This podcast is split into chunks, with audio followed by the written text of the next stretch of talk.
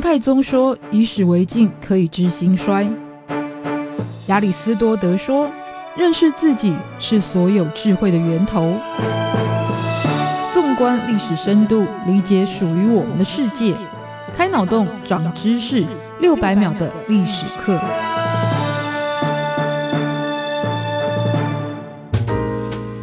认识过去，才能够掌握未来。欢迎您收听这一集六百秒历史课，我是维珍。在韩国首尔有作为地标的五大宫殿，分别是景福宫、昌德宫、昌庆宫、庆熙宫以及德寿宫。这也是朝鲜王朝政治与文化的中心，也是很多人如果看韩国历史剧，可能非常熟悉的场景。但是就在这个曾经象征最高权力的地方，其实也能够在今天依旧看到十六世纪人称倭乱所留下的饱受摧残的痕迹，也是很多导游口中难以忘记的历史故事。那这也就表示韩国不是因为在二十世纪初期曾经成为日本的殖民地，才有今天历史纠葛的情绪，而是在更早之前的这一场纷争就已经刻画在韩国的民族记忆里。并且呈现了地缘政治在数百年前就已经牵动的世界局势。那因为这一场人臣之乱的前因后果的影响非常多，所以容许我们用多一点篇幅来介绍这个相关的过程。那在我们转动历史的战争系列这一集，就来跟大家分享仲夏近代冲突因果，丰臣秀吉开外挂之朝鲜人臣之乱的上集。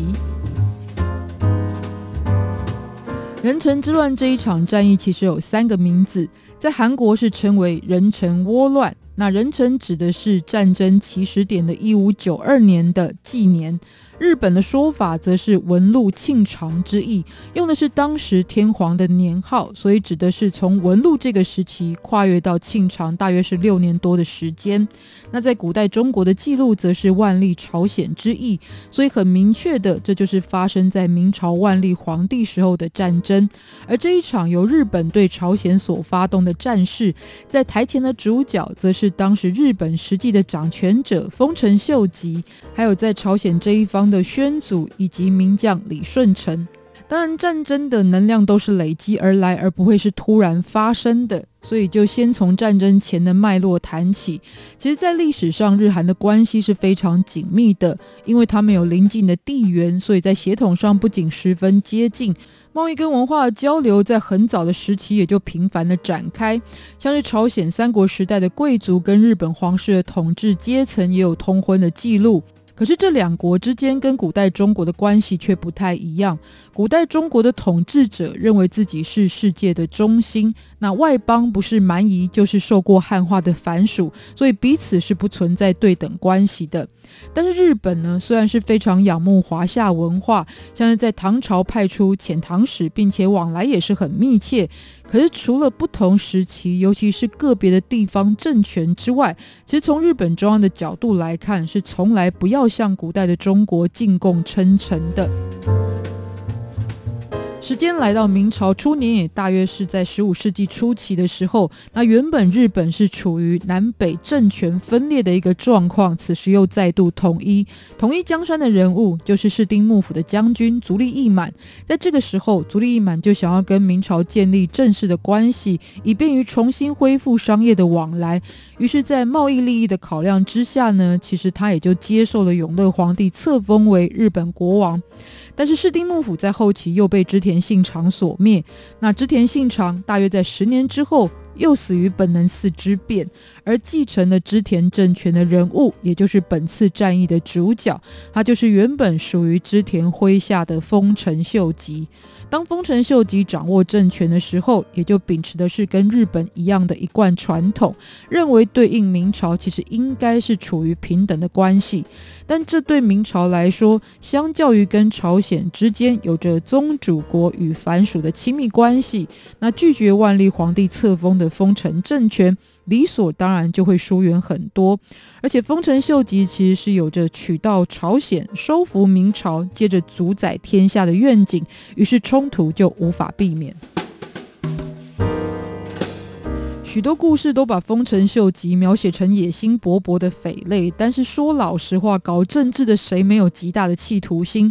但是战争却也不是靠个人的意志就能够发动的。翻开历史，战争的因素不外乎以下几点。包含了转移国内矛盾的焦点，还有开拓原本不足的资源，最后才是宣扬国威。那这一场由丰臣秀吉发动的战争也不例外。当时的日本因为国土狭小、资源不足，所以需要对外拓展来取得利益。还有战争可以让武士有工作机会，借此就可以减少动乱。另外，对于地方割据势力来说，其实分享战争所取得的资源，还才能够凝聚团结，减少他们叛乱的机会，也减少矛盾。于是明朝在此时就成为最鲜明的拓展目标。而战争的外部因素呢，则是来自于十五世纪开始的大航海时代的影响。尤其欧洲各国在此时纷纷插旗亚洲，建立殖民地。那日本人也看在眼里，他们看到的是欧洲现代化的威力，还有发展海权的影响力。这也改变了过去他们看待古代中国才是世界强权中心的角度。这甚至不是一场只存在三国之间的战役，因为有欧洲来的传教士也在战争当中透过了宣教的途径，成为了情报战的一员。这些其实都是拜航海跟武器精进的技术发展所赐。所以，如果拉高另外一个角度来看，也可以说战役的发生是来自于科技发展所推动的历史进程。但是战争的目标如果是明朝，可是又为什么要先对朝鲜来宣战？这也是战略的思考之一。因为在当时想到，如果先是跟更强大的明朝直接冲突的话，也许会遇到许多挫折。那不如先断了他的左右臂，其中也就是包含了朝鲜这个地方，成为了首要的攻击目标。但是呢，在开战之前，有一些国际惯例还是要先做的，就是要先把话说清楚。因此，先是在一五九一年，丰臣秀吉先是向朝鲜。送去了一封说明来意的国书，大意上是说，虽然我是一介平民，但你们看到吧，我还是有能力统一纷乱的日本。而且以前我娘怀我的时候呢，就算过命，那时候算命先生就说我是一个天资卓越、打仗一定能够取胜的强人。因此天赋异禀的我呢，就想要跟朝鲜借条通路，去收服明朝。规划成为了我杰出的王政下所统御的领土，相信你们一定很愿意跟我合作吧？那就做我前进明朝的引路人吧。朝鲜在收到这一封国书之后，也非常的苦恼，几经思索就把消息汇报给明朝，同时也做好武力对抗的准备。但其实，在这个时候已经立国两百多年的朝鲜，也很久没打仗了。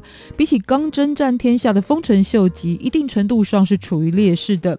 到了隔年，也就是一五九二年，丰臣秀吉就征集了十六万大军、七百艘军舰，编组成了九个军团，分三路出发。第一支队伍就在接近日本的釜山登陆之后，跟从东西两侧夹击的其他队伍就陆续攻破了朝鲜的城池，往西北方京城所在的方向前进汇合。最后只用了二十天的时间就直取首都汉城。那原本在京城坐镇的朝鲜王，也就是宣祖。就逃往了现在是属于北韩，在鸭绿江边上跟辽宁丹东相望的益州这个地方。那延伸阅读，宣宗在出逃之后就想要投奔明朝，而在此时，于是光海军就临危受命，被封为王世子。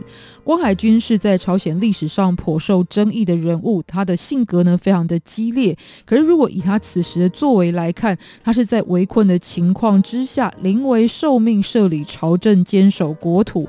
但这个看似英勇的行为，在日后却是让父子反目，成为政敌的原因之一。因为如果当王世子也开始从事朝政，那这个出逃的王，也就是父亲的角色，又该何去何从呢？那以上是概述这一场战争的前因，属于序曲的部分。之后还有包含明朝的介入支援、日本的撤退以及第二度的入侵朝鲜。在海战与陆战上的激烈交锋，还有这三国之间国力消长与价值观的转变，乃至于丰臣秀吉这一位知名的人物，他作为打天下跟治天下是两回事的历史范例，这一些也是在影视作品当中轰轰烈烈，但实际上是反映的更多属于政治现实的战争故事。在下一集继续来跟大家介绍，所以非常欢迎下次继续收听六百秒的历史课，任何问题都可以来信到三三八八 @RT 点 org 点 tw，我是维珍，下次再见，拜拜。